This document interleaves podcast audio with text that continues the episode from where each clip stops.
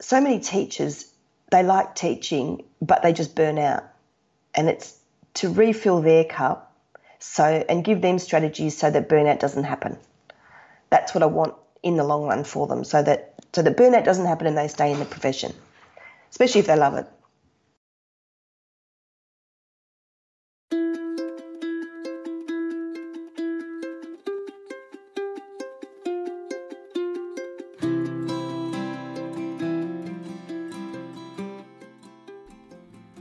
Welcome to Hashtag Teacher Life. I'm your host, Victoria Wong, a retired kindergarten teacher, aspiring nomad, and lover of honest and open conversations. This podcast is dedicated to giving teachers a platform to share their stories, and in doing so, create a community where educators feel empowered, can support each other, and together improve the health and sustainability of teachers, one honest conversation at a time. That was Leanne Zizikos. She's an educator I connected with from Australia, and she's also the founder of Teachers Retreats, an organization that takes female educators on a relaxing, restorative retreat to the island of Bali. I loved learning more about Leanne's experience in the Australian educational system. Sadly enough, though, our conversation seemed to confirm that educator sustainability is a universal issue and that teachers all across the world are struggling. I left this conversation more motivated to talk to teachers outside of the US, but more importantly, dreaming of attending one of Leanne's retreats in Bali over a summer.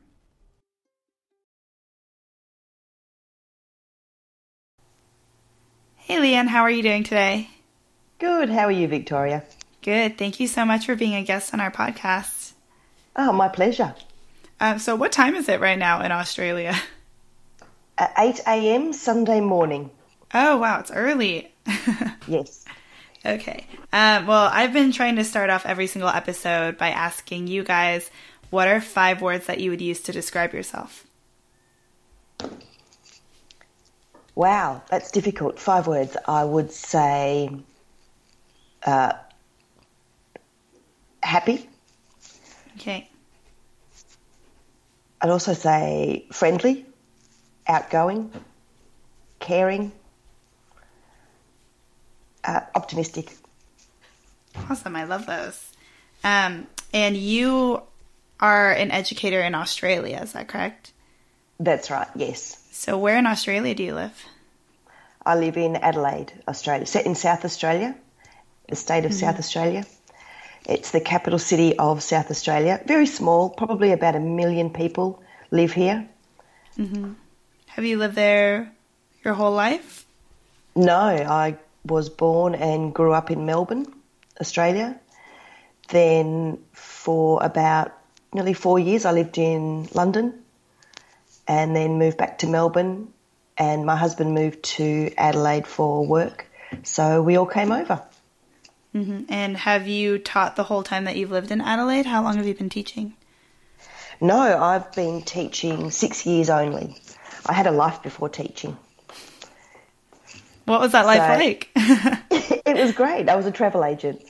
Okay. So I've travelled the world pretty much and always wanted to teach, but decided that um, travelling sounded a much better option at the time.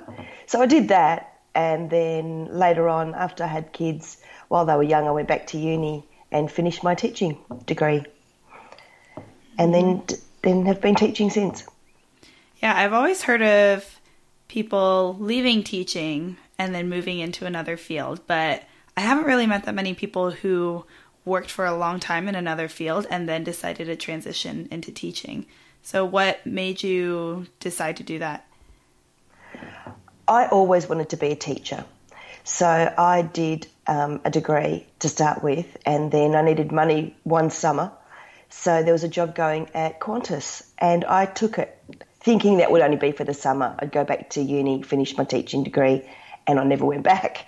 So finally, I decided that I would. I had the time, I had the means, kids were small, um, and I could do it. So I did. So I went back to teaching. I went back, well, I went back and finished my degree.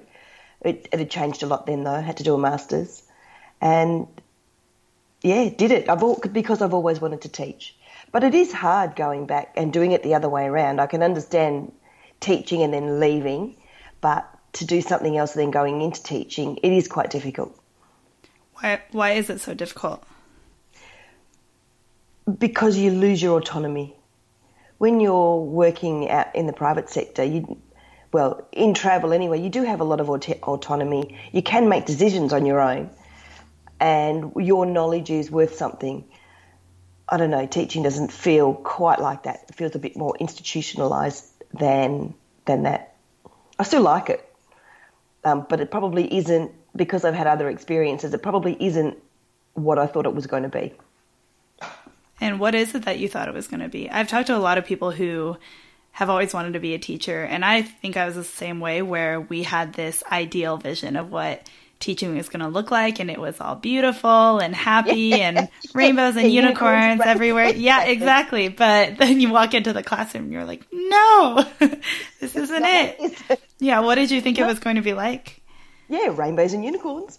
Um, I think I probably thought that it was going to be all the kids were going to do what you wanted them to do um, like I did, I was probably, a, I was, I was a goody two shoes at school and I was a good student. I did what was asked of me. And I just assumed, wrongly, that all the kids would be the same. And they're not. and I suppose mm-hmm. I thought too, I didn't realise there was going to be so much accountability and data collection. Basically, it's data collection. I didn't think there would be quite so much of that. And, and um, sorry, go on. Well, that's probably been one of the things that's been the hardest to come to terms with is all of the paperwork that comes with teaching that takes away from teaching. Mm-hmm. And what grades were you teaching? I was doing um, special needs class. So they and they were small. They were like five to eight year olds in the special needs. Most of them had well, most of them were on the spectrum, not all of them. So you got a class of yeah special needs kids.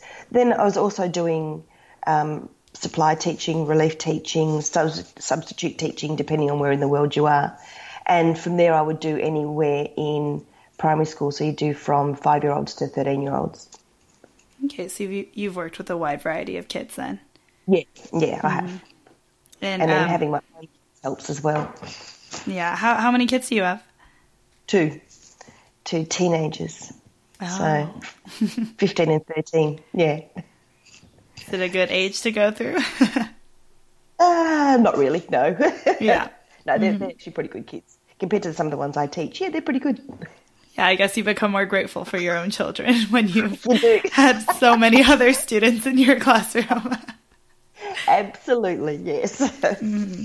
Um, so I know absolutely nothing about the Australian education system. So I was just curious. I know you said that you've kept up with education in the US the last time we spoke. What are some common issues that come up within the Australian education system?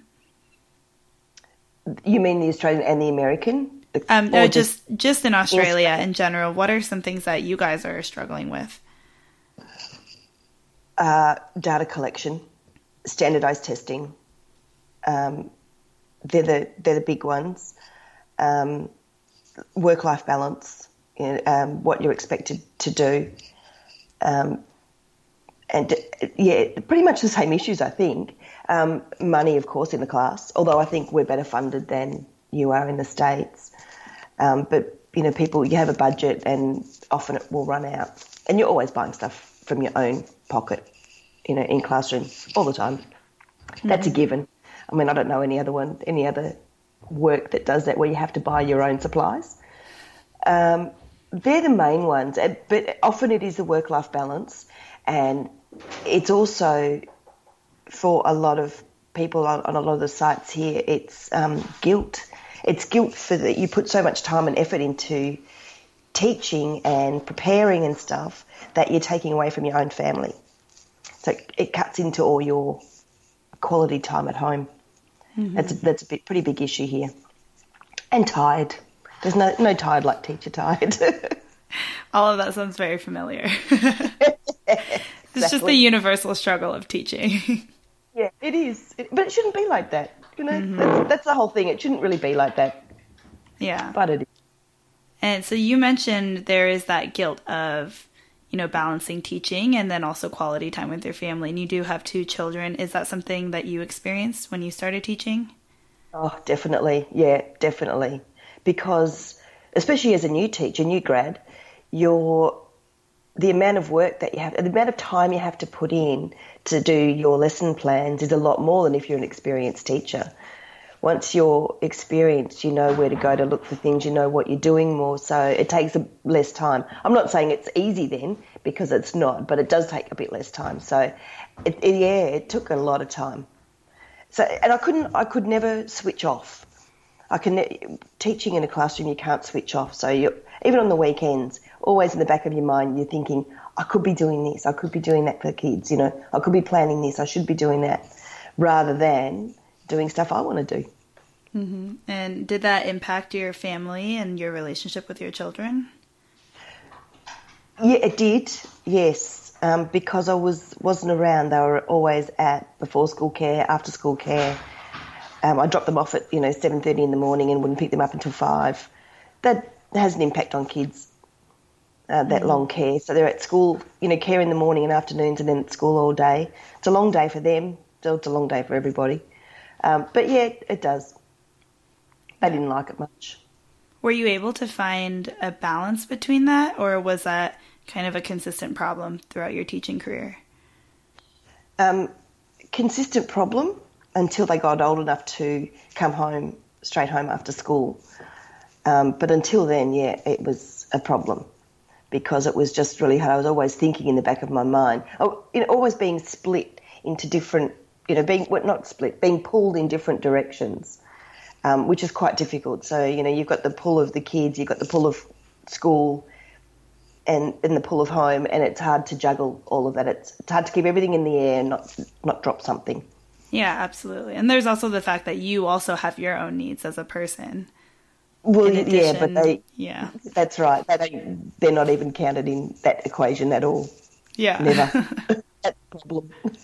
I think yeah. that's the biggest problem too. You, yeah, your needs get put last. Mm-hmm. Yeah. So, where are you now in education? What are you doing? I am now a relief teacher so if somebody's sick in different schools, I'll go in there and do the substitute for the day. That's what I'm doing now, and I'm finding without having to do all the marking and report writing that it's much better for me. In what way? i have got mental space to do more. Um, I've got I'm, I'm home. I don't have to stay late at school. I don't have to go early, so I'm home more with the kids and when they've got sport, it just makes it easier then to get them, you know, drive them around because I'm around, I am home. I can pick and choose the days I want to work, so that if I don't want to work, I don't have to. If I'm not feeling up to it, I don't do it. Um, it's that kind of because you are because you are a um, relief teacher, you don't have the responsibilities of as a of a classroom teacher, and that makes things a lot easier. Mm. For me, anyway, mentally for me, it makes it a lot easier for me. Yeah. No, that makes complete sense. Like, what prompted you to transition out of full time teaching into, I guess, part time through relief teaching? My mental health um, was going through tough times, and I just couldn't. I couldn't do it anymore. I simply couldn't do it anymore. When you wake up in the morning and you really don't want to go to school, and you have to go because you're the teacher, but I felt like that. I just I was dreading going to school each day. Mm-hmm. and it was really hard. So I had to get out. I knew then I had to get out, and I think because I did have the idealised, you know, rainbow and unicorns view of school and what being a teacher would be like, and it just was not like that. So, to I had to get, I had to go. And relief teaching for me is so much better because I don't have that responsibility and I don't have to dread going in. Mm-hmm. Do you have any examples of some of those hard days that you experienced? Uh, yes. Um, sitting there during my NIT time, non instructional time, the kids were, I don't know where, music or PE or something, and sitting in the classroom and crying. That was pretty hard. And then you have mm-hmm. to try and pull yourself together then when, for when the kids come back. but that was tough. Was there something specific that had made you cry or that had made you feel so dreadful, I guess?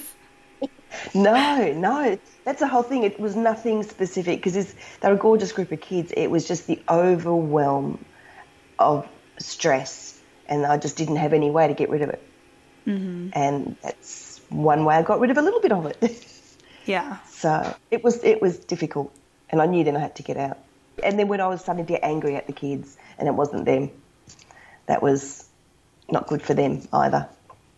No, I completely relate to that. I've definitely been in a similar headspace, I guess, where you get to work and you know, I've gotten there and just looked around and just started crying. I'm like, I don't want to be here. it's like 7 a.m. and you're like, I've got 10 more hours to go.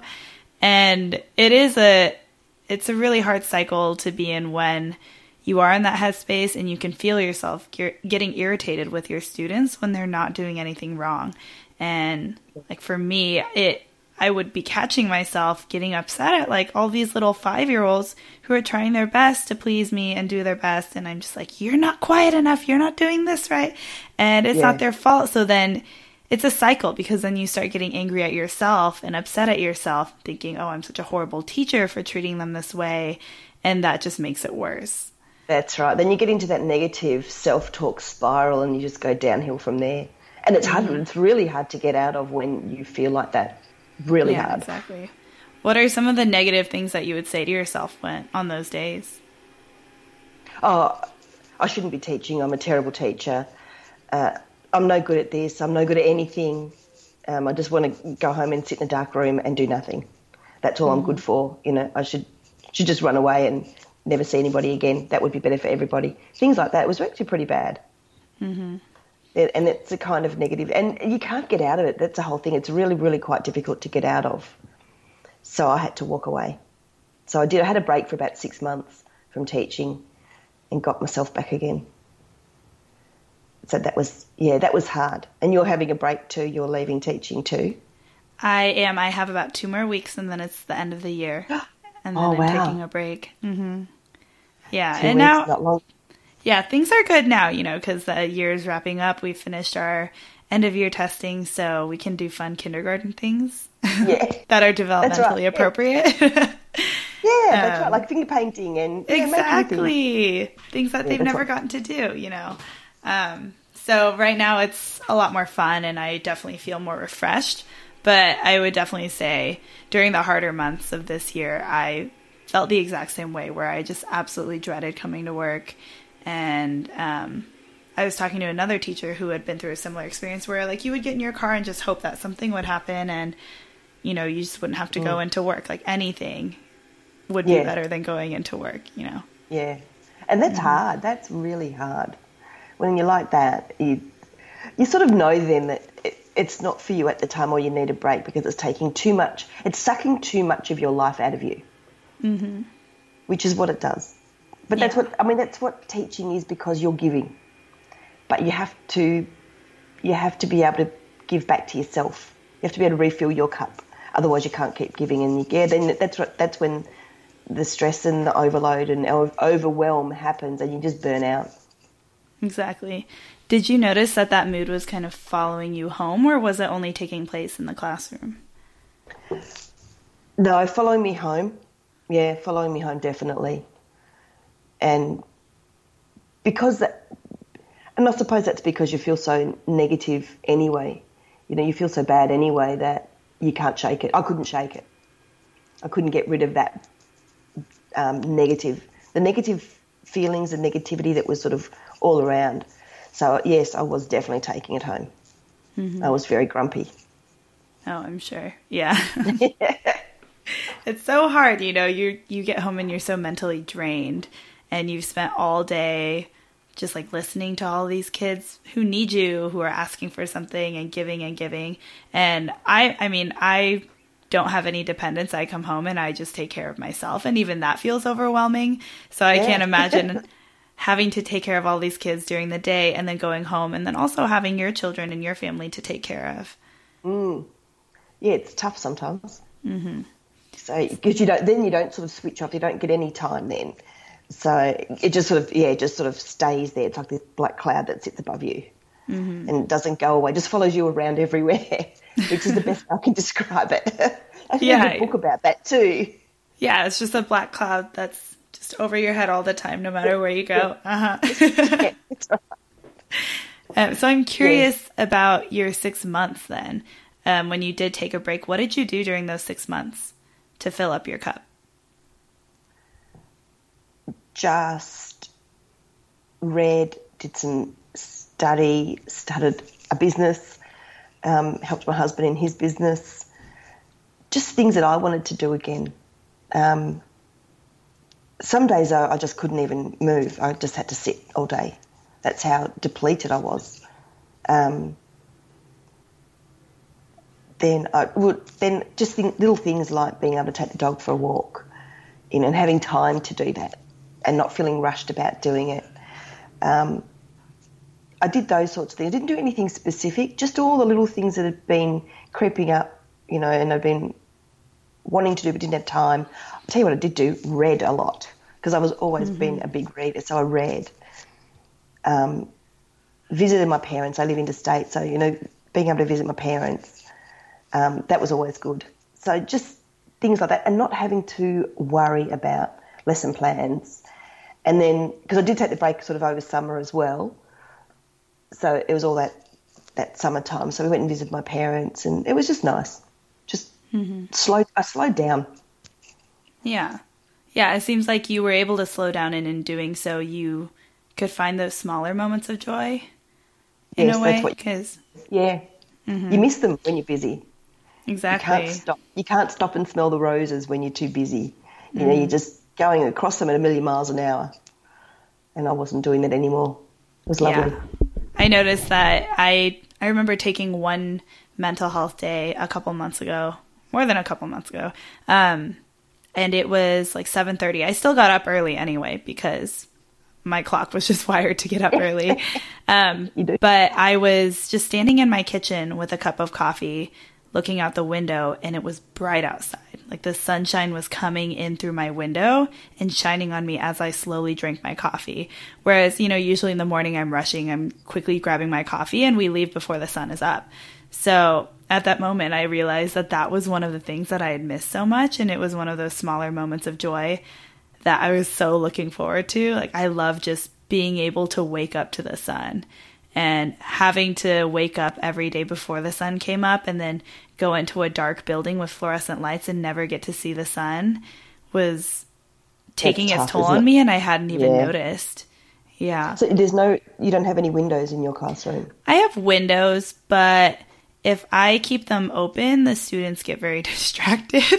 Uh, yeah. so I usually have to close the blinds. Otherwise, they're like, "Oh, yeah. look a squirrel! Oh, look a bird! Oh, look, there's a bus driving by!" And I'm just like, "Ah, oh, no sunlight for me." yeah, yeah, actually, that is really tough. I did that in the UK when mm. I was living in London. Yeah, I'd work. I, I worked in a shopping centre that was underground for British Airways, and it was the same thing. I'd get up in the dark go to work, it was still dark. There was no lights in there, no windows in there at all, just lights. And then when I'd leave in the afternoon, it was dark again. And that was oh, awful. No. So I know how yeah. you feel. Mm-hmm. It's like those smaller things. You don't realize that they take a toll on you until yeah. you have them again. That's mm-hmm. right. Yeah. Yeah. Sitting outside when it's warm, just drinking a coffee. I love that. That's yeah. Yeah, they're the small moments.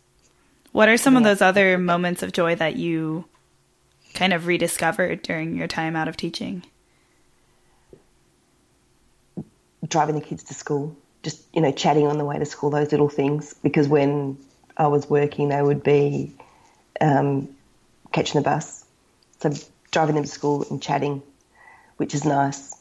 Um, sitting down, oh, it's like sitting down like you with a with a coffee and being able to drink it rather than putting it in a takeaway cup and taking it with you, which is nice. Um, and I, I, was actually taking, um, when I take the dog for a walk, taking a lot of photos of just all the people's gardens and things like that, and what's happening in people's gardens, and just noticing, and the you know the the smells of all the flowers. That was really nice, and didn't really have time to do that before. I'd go for a quick run with the dog, and that would be it. But just walking around out there, listening to, I walk past a tennis court, listening to them play tennis, just listening to the thwack of the ball playing tennis. That was really nice too. Mm-hmm. And yeah. then taking the dog down to the beach for a walk. It's mainly get, it was mainly getting out for me and doing, being able to do those things. Whereas when you're so stressed and so rushed, I would get really anxious and I couldn't do anything. Then I'd get I'd be paralyzed with anxiousness, and mm. that's always hard. Then you don't get anything done. Yeah, exactly. So just being able to do for me is just being able to do just just the things around the house and you know just do. Mm-hmm. Yeah, I completely feel that. Literally, just needing to stop and smell the flowers. yeah, yeah, exactly. yeah, it's really nice. Yeah, it's it's those smaller moments that like when you are able to let your mind go and not focus on all the things you feel like you have to do, that's when you do start noticing the things around you. Like that yeah. sound of the tennis balls and all the beautiful flowers around you.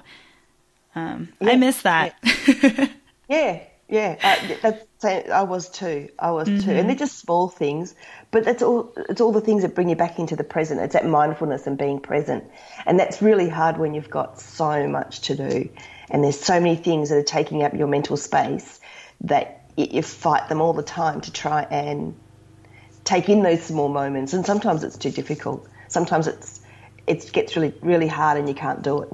Mm-hmm. Some yeah. people can do it easily. Some people can't. I'm just one that can't. Yeah, no, that's.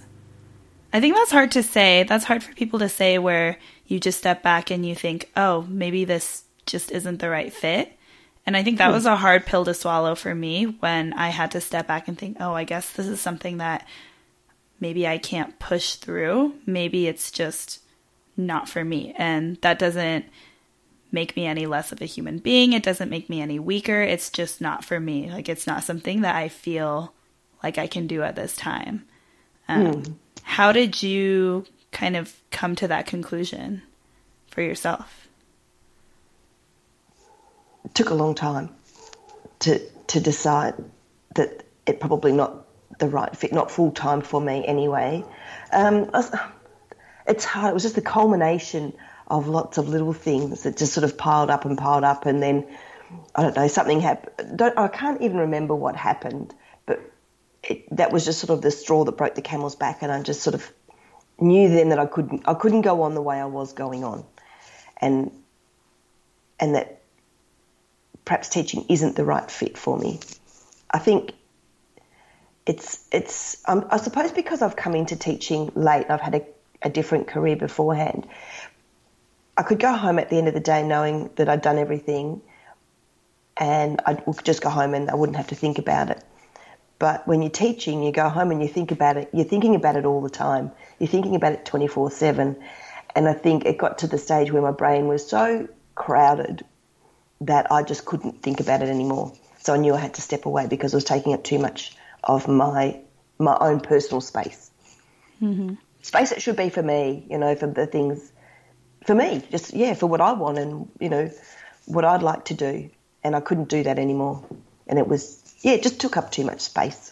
but I still mm. love teaching, but it's really difficult because it's sort of um, there's a lot of there's a lot of teachers in Adelaide and not enough jobs. So the te- very often the teachers that are um, doing this, the relief teaching, the substitute teaching, are looking for a job. So they're really go go go and they're all in. Whereas I'd like to take a step back so uh, it's not saying that I'm not there and not fully present with the kids when I'm in a classroom because I am, but it's not just taking all of the other stuff on board. I'm just not willing to do that at the moment.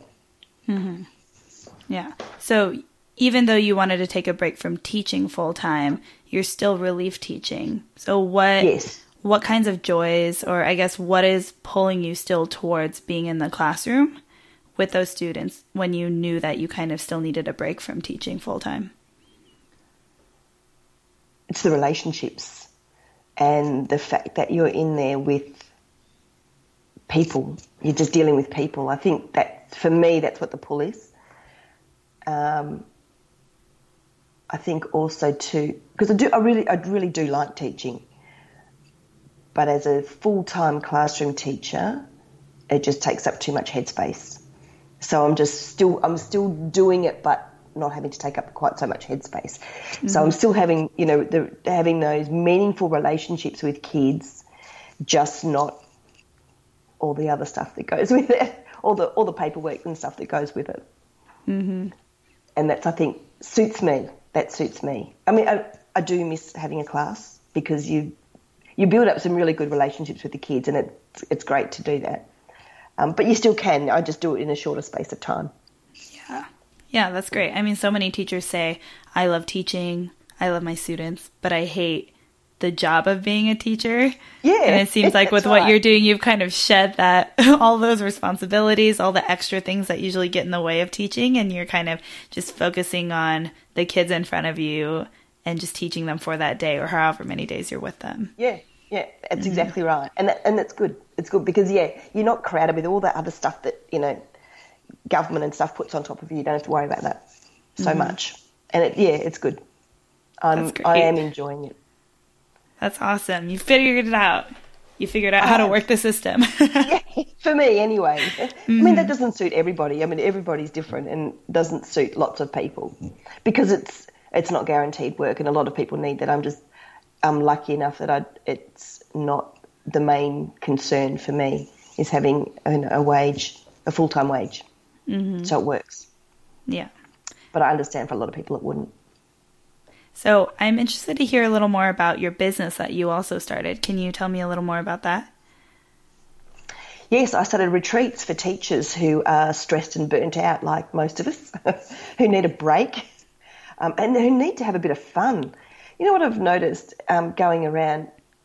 Even though we teachers know how to have fun, because you're working with kids all day, so you you have to be fun anyway. But there's like they seem to do it in class, but not a lot outside class.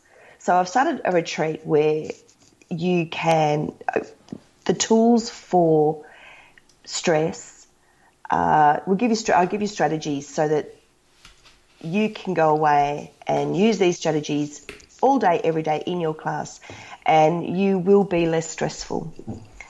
Um, not rocket science; it's mindfulness, um, which is has been fantastic. It's just pulling your mind back into the present and being fully present. What you know with whatever you're doing, like stopping and smelling the flowers, or listening to the tennis balls, you know, or having coffee in the sun. It's actually being fully in that moment, and it's just giving you the tools to be able to do that all the time. It takes a lot of practice, takes a lot of work, um, but you can do it, and it's just getting right away. So I host the retreats in Bali and so it's getting right away from school and the stresses that come with that so that you can actually work on you. So we do lots of things. We get out and about and see Bali and do lots of things in Bali, but we also learn um, how to control your stress, how to not let it beat you. Um, we eat lots, we shop, we swim because it's hot and sunny there all the time. So it's it's wonderful, and we just get away. And um, pretty much have fun. That sounds and amazing. For, it, it is actually. Mm-hmm. The, the, Balinese live very mindfully, so it's quite easy to. You get there, and I'm, my stress is gone almost as soon as I'm off the flight because they are so at peace with themselves, and I really like that. And I think we can learn a lot from them. So we do um, we do some work with the Balinese around you know their spiritual beliefs and how that helps them. And I'm just trying to think what else we do. We do do a lot. It's it's more like a one week break with other teachers who are going through exactly the same as you, so you can all bitch about it and commiserate about it together, and then we get out and do some fun stuff. Mm. So we do a ropes course. We do um, a bike ride through rice paddies. We go and see um, UNESCO Heritage World Listed rice paddies, you know, rice terraces. Um, we see how they live. Um, we do eat some really good food, I have to say. Um, yeah, we and basically we just have a break, and there's because you're right away from school. There's no possibility of you saying, "Oh, I'll just nip out and go into my classroom and you know just do something in my classroom over the over the break. You can't do that.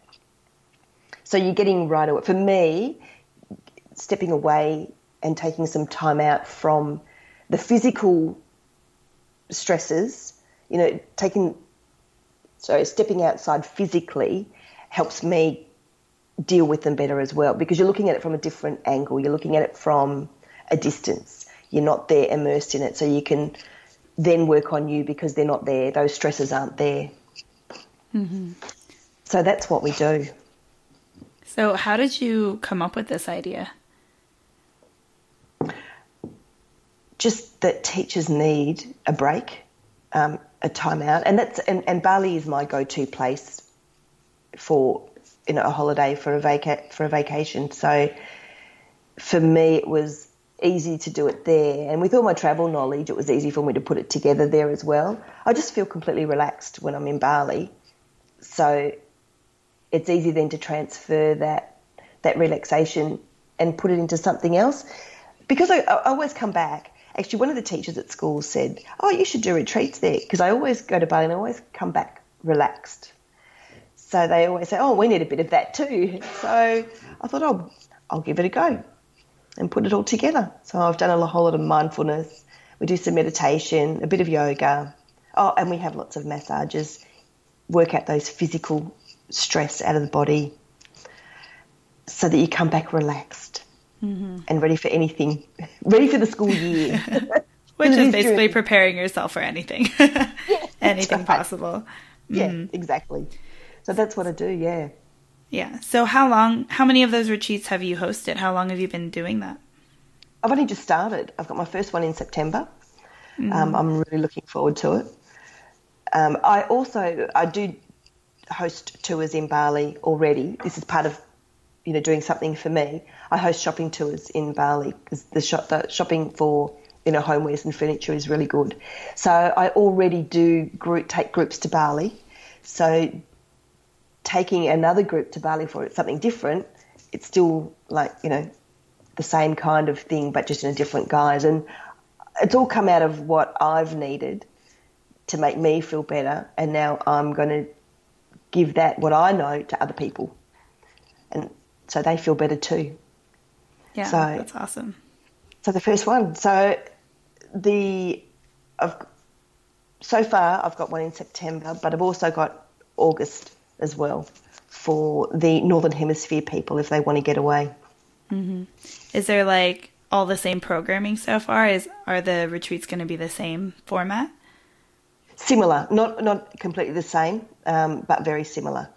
So it'll still be the only difference will be that the people that are coming from Australia, we have to do 60 hours of professional development every three years to retain our teaching um, registration. So they will be getting some of that as well. They can put that towards their teaching registration, so they'll get a little bit of little bit of different. But as far as all the mindfulness, meditation, yoga, all the same. Bike rides, hot springs, massages, that is all the same. And oh sunsets on the beach. on the beach. So wonderful. To, to die for. it's like rainy and th- it's been thunderstorming for the past week here and i'm like that sounds perfect i just want to lay on a beach and lay in the sun I know, it does sound perfect, doesn't it? We're the same. Winter's just hit here as well, and we've had thunder and lightning and hail and everything. So, yeah, oh, no. appeals to me right now, too. I wish I was there. Mm-hmm. So, I'm curious, you mentioned some strategies for you know, reducing stress and helping teachers throughout the school day. What are some examples of the things that you guys work on? one of the things that, that is quick um, is what everyone says take a deep breath, but you just take three deep breaths right down into your belly because when you when you take really deep breaths and completely expand your diaphragm, you actually do it slows the heart rate down and you do stop and you do relax. And they're really good. It's also a buffer, you know, it gives you that 10 seconds or whatever to think about to, to calm yourself down as well. But take the deep breath and just, you know, in, as my husband always says, you know, in with love, out with anger.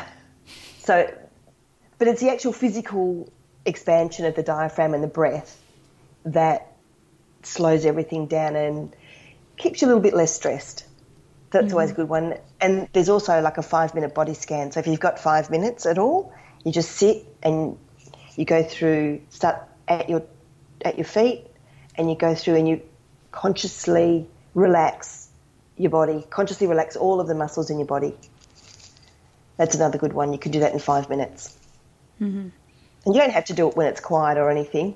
You can do it anywhere as long as you can just sort of think about your body. You can do it. You can probably do it if you're reading a story to the kids. You can still relax. You can still consciously relax your body. Mm-hmm. Yeah, those Takes, are great. I will try those out within the next two weeks and see how they work. Yeah. and it's funny because, I mean, those sound familiar because those are strategies that we teach our students. Like, we teach them to take mm. deep breaths when they're upset or when they're feeling a lot of emotions. We teach them to be mindful and aware of their bodies. But for some reason, we don't take the time to do it for ourselves. We're no you know, we're preaching all of this stuff to our kids and telling them it's so important to be mindful, but teachers aren't really doing it for themselves. That's right. And and you know how you always see um, all the memes that come up and all the things you, you hear about teaching. Students do what you do, not what you say. So we teach the kids that, and then we wonder why they're not taking it in. And it's because we're not doing it, and we need a refresher course and we need to be reminded why we should do it as well because it's not just for us. I mean, it is, but that has the flow on effect then to your students. And I noticed that because I can get really quite excited in the classroom and I speak loudly. And I notice that when I sit still and speak quietly, the kids are much quieter as well. It's a much quieter classroom. Mm-hmm. So it, what, what you do, they take in. And I was actually reading an article the other day that the happier and less stressed teachers are in the classroom, the better educational outcomes for those students. There's, they've done a whole lot of studies and longitudinal studies apparently. I haven't read all of the articles yet, um, but they've done some longitudinal studies about that. So we need to do that. If we care for our kids, we need to look after ourselves 1st mm-hmm. so that wow. we can then, yeah, we, we can model what, I mean, they always say we have to model, so we have to model what we want them to learn. Mm-hmm. So I thought that was pretty powerful that the educational outcome was so good. Yeah. Why do you think that teacher happiness, I guess, and sustainability hasn't really been prioritized? Oh, I think that this is just my own thoughts. It's it's not governments haven't prioritised our well-being, I think, because predominantly teaching is a female-dominated uh, area, and I think because governments are money made up of men, it's not seen as really important because we're women, and and I think that's why. And I think they devalue the whole role of teachers, and I think that we need to take that back and say, well, no, we are worth it. You know, this needs to happen. And I think, and and I suppose that then thing, I don't think things will change until there's the whole cohort of you know particular years or particular you know schools start to go down too far and they they can't find the, the you know the people that they need to do the roles that they need to do because they haven't had enough education or that they just haven't learnt enough at school. And I don't think things will change until that happens. Mm-hmm. That's just my personal opinion. Yeah. I think that goes with most of the world. Mm-hmm. I see where you're coming from because it is a female dominated profession and there is this culture of martyrdom within teaching. And a lot of the, I guess, professions that have the role of being a caretaker, like, you know, being nurses, doctors, um, counselors, teachers.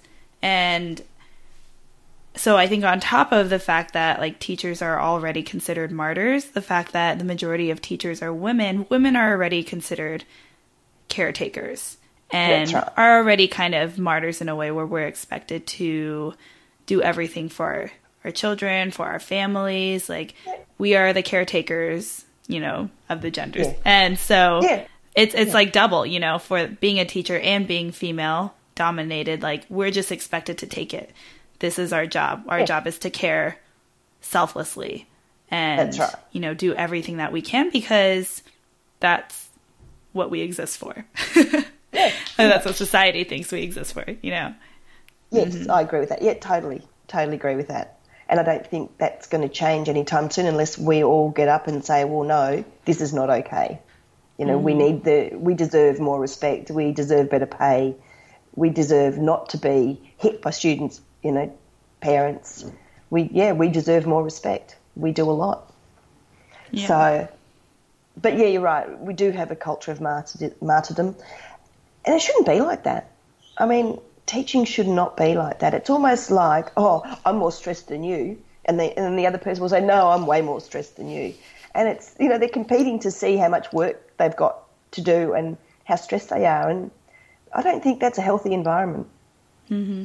And I've noticed, I was just talking to another teacher about that, you know, this, this competition of trying to be the one who, I guess, has it the worst. And yeah. I've noticed, like, it's definitely growing up with my generation and going to college and high school, like it felt like we were always in competition to see who was more tired, who was more stressed, whose life was harder.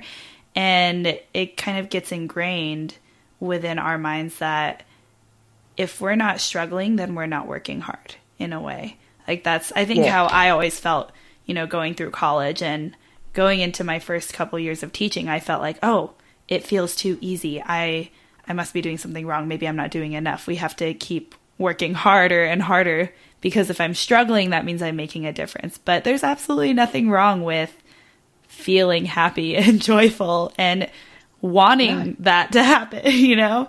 But it's kind That's of, yeah, for some reason, it's just stigmatized to strive for joy and to strive for, I guess, something that you want for yourself and yourself only rather than, you know, mm. strive for what's the best for other people around you.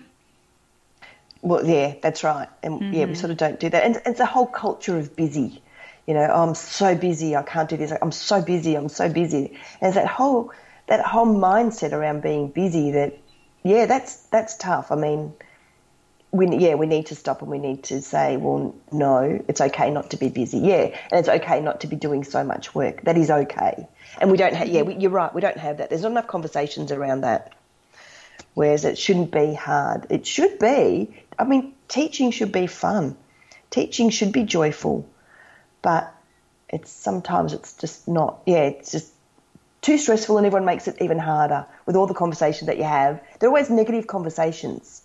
There's needs to be more positive spin. So yeah, yeah are, actually Oh, I was going to say on on our retreat we talk we talk a lot about growth mindset and and just your mindset in general and how that affects you know how you perceive things and how how you look at yourself and how you look at life. And I think that's important too. Mm-hmm. What are some examples of I guess the negative conversations that you've noticed from teachers? Oh, this, it's always the same. Oh, I've got so much work to do. I can't get it all done. I've got, you know, 20 reports to write tonight and I'll be up till 3 a.m. doing them. And they, and they are, you know, and this is, this is what they do. And it's just like, well, oh, a lot of it's around behaviour as well, the negative conversations. Um, I've got this many kids in my class who are, you know, misbehaving. Oh no, I've got this many, you know, you're lucky, you've got the good class. And then the other people are going, well, no, I've got a worse class than you. All, all that kind of thing. Um, they're the they're the mainly negative ones, and and the work life balance. you know, they're all so busy. You know, just doing doing also busy doing teaching takes up their whole life. Mm-hmm. So, what are you hoping that you know when the teachers come on your retreat? What are you hoping that they're getting out of it, and how do you want them to feel leaving Bali? I want them to feel relaxed when they when they leave. I also want them to feel optimistic that they are okay within themselves that they'll be able to do this. Um, I want them to to understand the strategies behind what we do, so that they can take them back with them. Oh, they'll be giving a given a take home pack as well of the strategies, so they can use them all the time to keep themselves less stressed, so that they don't burn out. I mean so many teachers, they like teaching, but they just burn out. And it's to refill their cup so and give them strategies so that burnout doesn't happen. That's what I want in the long run for them so that so that burnout doesn't happen and they stay in the profession, especially if they love it. Mm-hmm. Yeah, absolutely. And I, I love the idea that you're giving them strategies to use throughout the school year because so much of what I hear is, oh, I'm so ready for summer break. I'm ready for winter break. I'm going to do all of my relaxing and do everything yeah. that I wanted to do over the breaks. And then once I start teaching, I stop. And then yeah. it's just horrible during the school year. And it shouldn't be, you know, you only take care of yourself during your summer break. It shouldn't yeah. be you only take care of yourself, you know, when you're not actually doing teaching. Like it should come, you know, in smaller parts of the day. It should be a daily practice to take care of yourself. It should happen not just on the weekends, but in the evenings, like during your lunch period, even maybe in the middle of a lesson. And I love yeah. that you're giving teachers those strategies, like the smaller strategies that they can use throughout the day so that it's not like they're pushing themselves up to the breaking point and then finally getting a break when they need it. No, that's right, because you can't work like that. You can't have that all or nothing attitude. And if you do that, you're going to fail. So if you do small things, they're easier to implement. They're not hard to, to slot into your day because they don't take up much time or room or brain space. So you can, yeah, you can do them and it's easy then to keep doing them because they're only small things. Mm-hmm. Even just, it, it's, sometimes it's as simple as playing music that you love you know, on the way to school in the car and singing at the top of your voice to it. Sometimes it's as simple as that to make you feel good and set you up for the day. It's, and there have to be strategies that work for you as well. So some people, you know, might want to go for a 10k run. Some people might want to just, you know, sit down for a minute or meditate. It's all different. Everyone's different. But as long as you can, it's something small, you know, small bites, you can do it. Yeah. Because teachers just, like things in small chunks. Get mm-hmm. a chunk it. I just kind of discovered one of the things that I wish I had discovered earlier in my teaching career, but I now that we're done with testing and I had like an extra month and I knew I wasn't coming back, I was like, I'm going to do all the things that I wanted to do with my kids. So, um, for the past week, we've been taking a 10 minute reflection at the end of the day, um, where I just give them a piece of paper. It's quiet and they have to draw and write one thing that made them really happy. And yeah. it's like a quiet time. We're winding down, and then I will get the same piece of paper and sit down at a table with them, use the same color pencils, and do the same thing. And after that, we'll kind of walk around and we'll share with partners. And I noticed that my mood has been a lot better. Like, it's not that the school days have been easier because, you know, I still have challenging behavior, still have your usual um, challenges throughout the day, but being able to sit down for those 10 minutes and pick out the things that made you feel happy and to feel gratitude and to share it with my students and also to know that my students felt happy throughout the day too. It's made a huge difference in how I leave the school because I Ooh. used to just, you know, after a hard day, I would leave and feel like crying and then just go home and cry and it would just snowball and then my whole evening would be gone. But Ooh. even taking those 10 minutes, um, to have that reflection time with my students and think like, oh, there were good moments today. I should be grateful for them. My students felt happy today. I did something that made them happy. Like I feel successful now.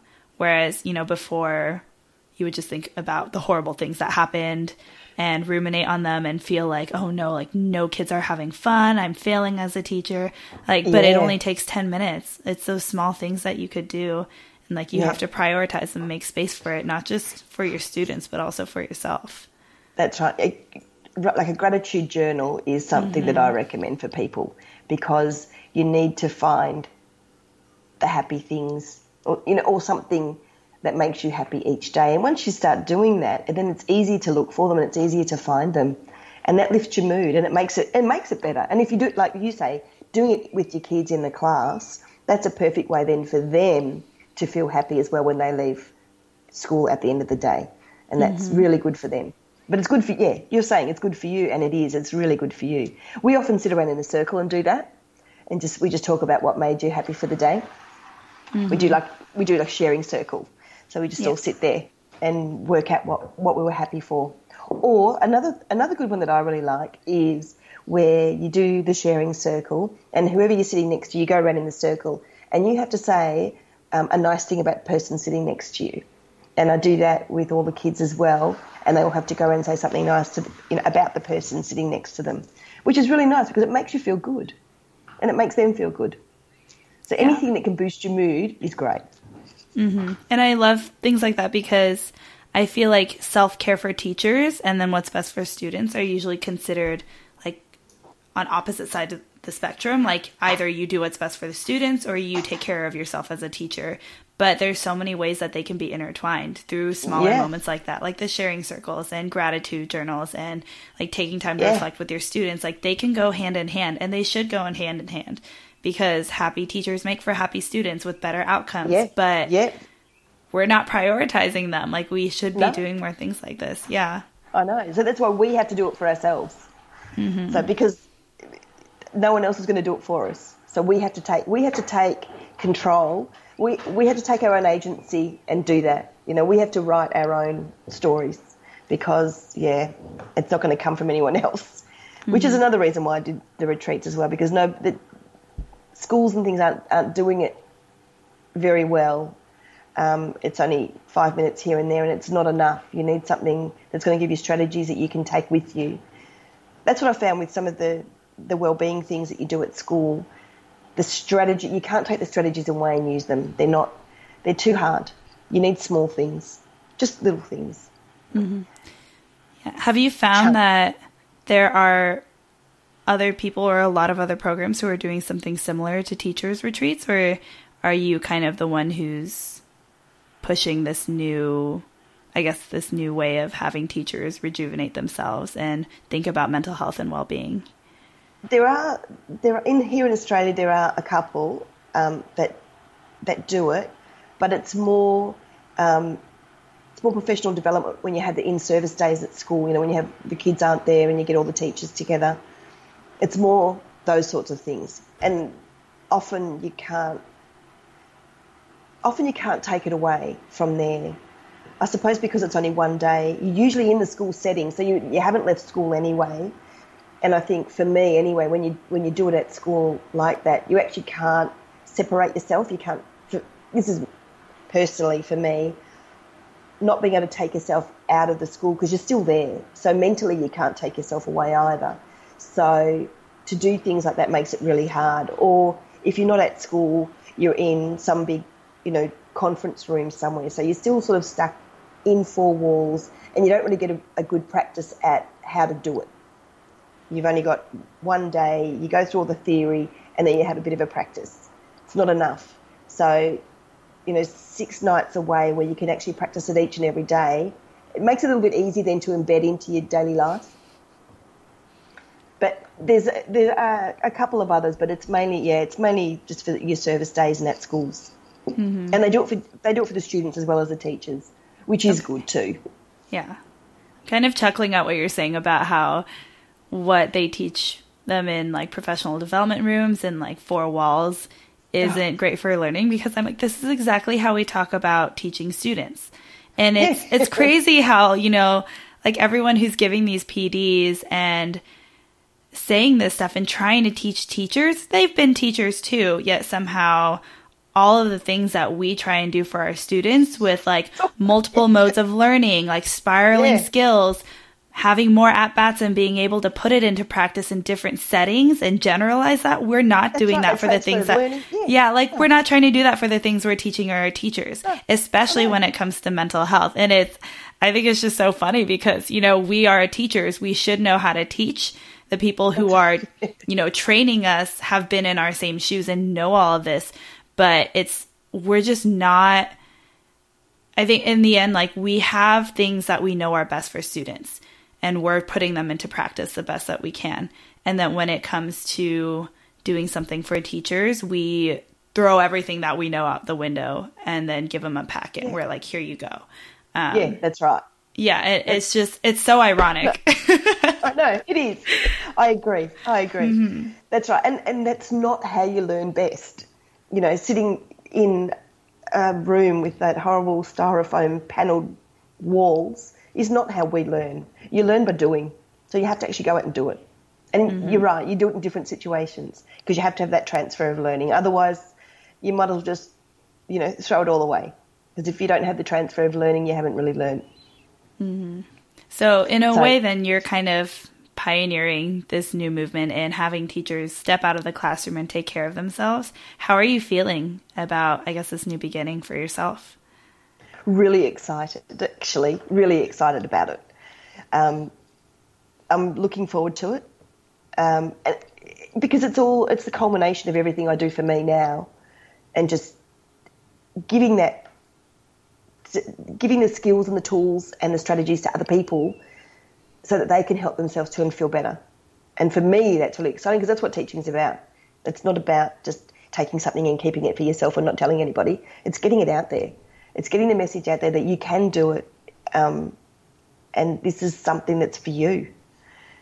And that's the other thing, I suppose, too. That's another reason why I'm excited about it. It's because it's giving teachers the chance to take control of their own feelings and their own well-being and we need to do that.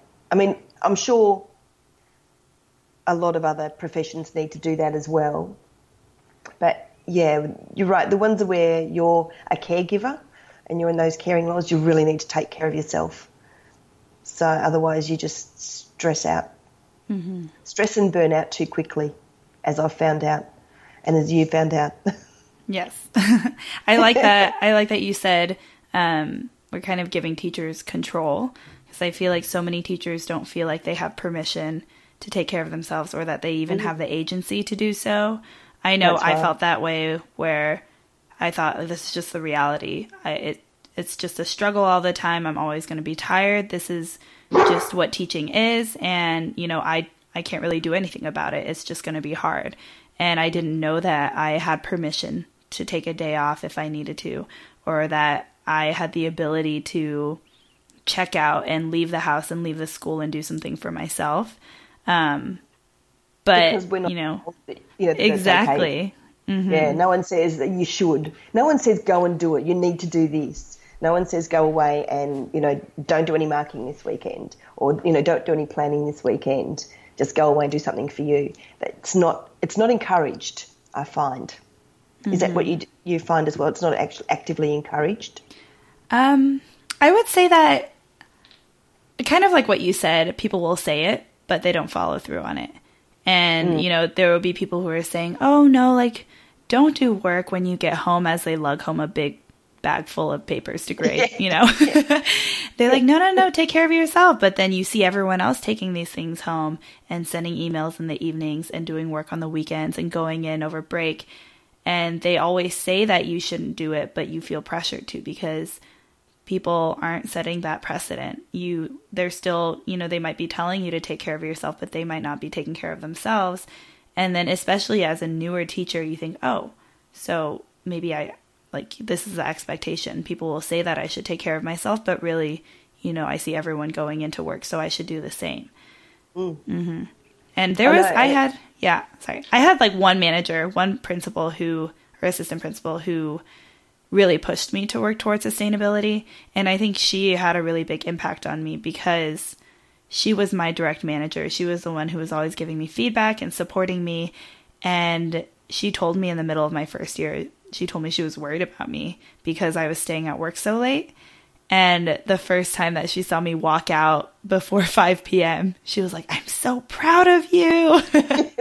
you did it. And I was like, I did do it. I'm leaving work early. I'm leaving before 5. I only stayed one extra hour. and she was like, I'm so proud of you. You go, girl.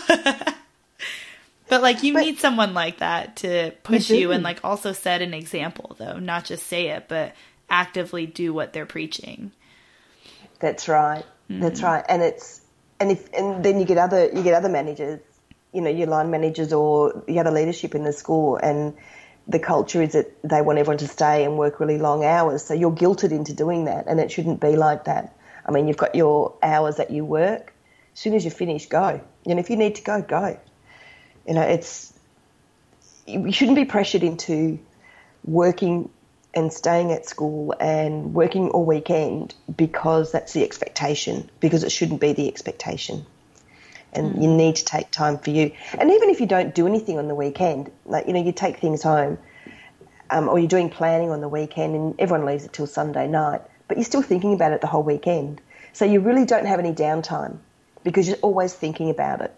So that for me, taking that step away, and when you're in Bali, especially because when you go to a new country, you have to be present, otherwise you'll probably get run over or whatever. You have to be fully in the moment. and mm-hmm. you want to anyway, so you experience everything. So physically getting away from school is a really good thing. It, it relaxes you so much. So then all the other things can happen that you need to do to stay relaxed and not to feel that that pressure. Or if you do feel the pressure, to be able to handle it a lot better. Mm-hmm. Do you have any fears going into, I guess, this new journey or this new phase of your life in doing teachers retreats? Yes. um, the fear that it won't work, the people won't feel like they are relaxed or they perhaps won't feel like they've got their value out of out of it because they haven't done the work when they've got home to keep themselves less stressed. Because when you're there, it's easy not to be stressed. It's it's when you go home that the work begins that you have to do it. You know, when you're there with a group, it's easy because everyone's doing it. You do it. A bit like you know, staying late at school, everyone's doing it, so you do it. It's it's that kind of thing. Everyone needs to be social. It, but when you go home and you're doing it on your own, it's different. So that is my fear. Um, that's my main fear of doing this. Mm-hmm. Um, otherwise, I'm actually pretty excited about it. You should be. It's awesome. I love this idea. Um, and I suppose because I've got so much out of it, I know that other people can too. So mm-hmm. I'm ex- I am really excited to be doing it. Yeah, and, it, and, and it'll it'll always be like as you know you're always learning, so it'll always be evolving. So it will never be exactly the same. Each one will always be a little bit different because you've got the dynamics, different dynamics of people. So nothing can be exactly the same. So I'll have I've got so much material, but it just be it'd be a broad to start with, and then we can, you know, as I do more, I can hone in exactly what people need, or each each retreat will be a little bit different depending on the needs of the teachers who come on that retreat, things like that. Mm-hmm. So it'll be a little bit different, same, same, but different. Yeah, and I think there's a lot more that the teachers could get, like not only the material that you're giving them and teaching them the strategies, but also by bringing them all together, you'll be creating a community. And I think finding yeah. that community and being able to have those teachers hold you accountable for taking care of yourselves, yep. um, that's huge also. And it, I yeah. like I really hope that that's something that teachers will keep coming out of your retreats, like keeping those contacts that they've made and the friendships that they've made, and that's being right. accountability partners with each other. Yeah, that's and that's exactly what I want. So I will start up a Facebook group, you know, a closed group just for the teachers who have been on the retreats, so that it, you know you have each other's back. You know, you can give encouragement. It's all that, yeah. It's that whole community thing. So that will be happening as well. So yes, that and hopefully people will stay in contact. That's what I'm really hoping, because that's what you need.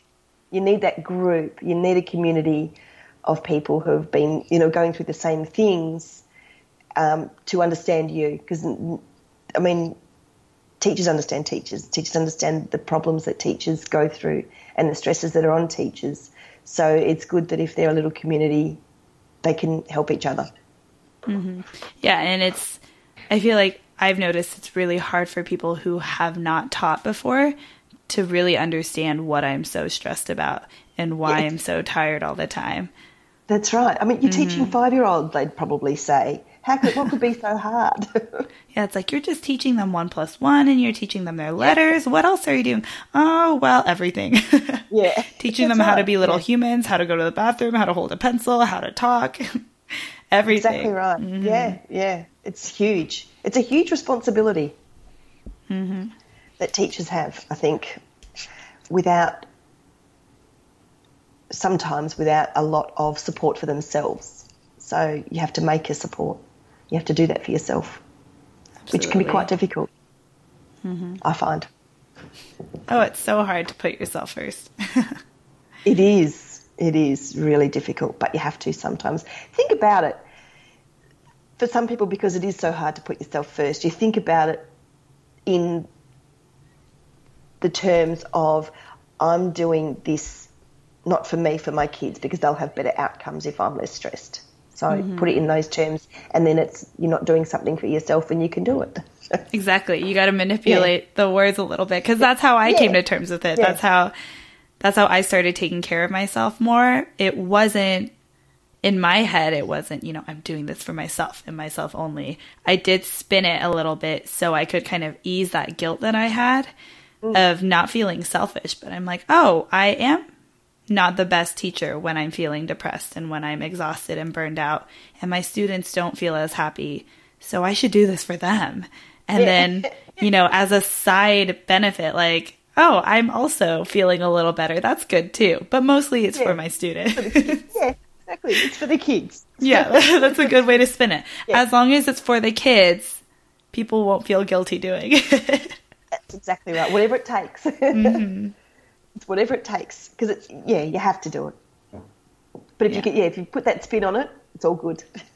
It's so sad that we have to do that. We have to convince ourselves that we should take care of ourselves. That's it's right. backwards. Mm-hmm. It is. Yeah, it is. But that's the way it it is. That's the way we see it. That's the way it's been. That's where the system is that we have to work within. So if we have to say that that way, that's what we'll do. Exactly. I'm so excited for teachers retreats. So your first trip is going to be in August. I'm hoping so. If I get people booking in August, I'm only just getting out there now. So if I get people in August, that'd be great. Otherwise, September is my first one. Awesome. And I'll, well, be, I'll how... be posting it all over Instagram. Yeah, I was going to ask you, how can we learn more about teachers retreats? Um, I have a website, which mm-hmm. is www.teachersretreats.com. Okay.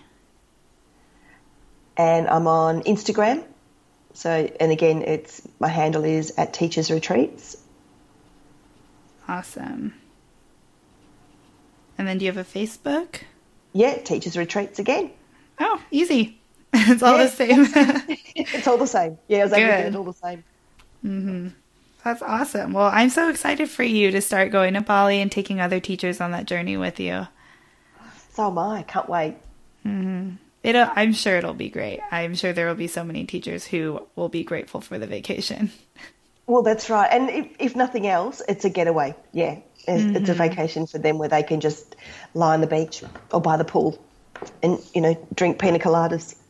Mm-hmm.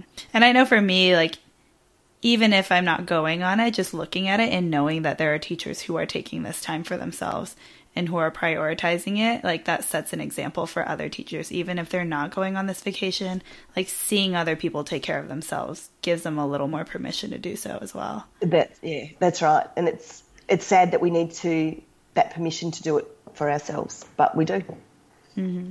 So I'm hoping that that's what happens. I'm hoping that yeah, they give themselves teachers will give themselves permission just to you know slow down a little bit.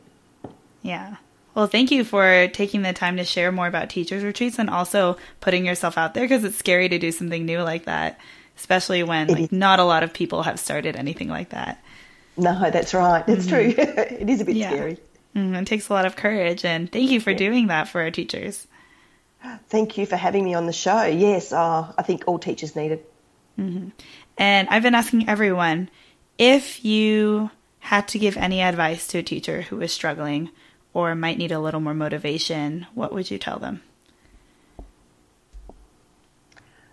I would tell them to take some time out for themselves first, and then the motivation will come. Look after yourself first, fill that cup. That would be mine. That would be mine. For a struggling teacher, that would be mine. Definitely.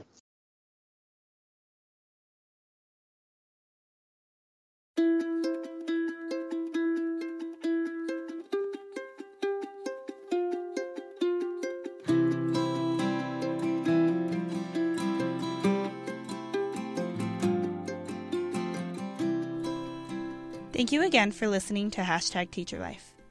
You can support this podcast by liking us on social media, sharing with your friends, and most importantly, by having more of these open and honest conversations with teachers around you. If you want to connect with Leanne and learn more about Teachers Retreats, I'll leave her information in the show notes on teacherlifepod.com slash podcast. If you'd like to be a guest on the show, you can go to teacherlifepod.com, click on Be a Guest, and fill out the form. I'd love to hear and share your stories as well. And if you have any feedback or would just like to chat, you can always find me on Facebook or Instagram at TeacherLifePod. I'm Victoria Wong, and remember, teachers, your voice is important, you deserve to be heard, and you are absolutely enough. See you next time.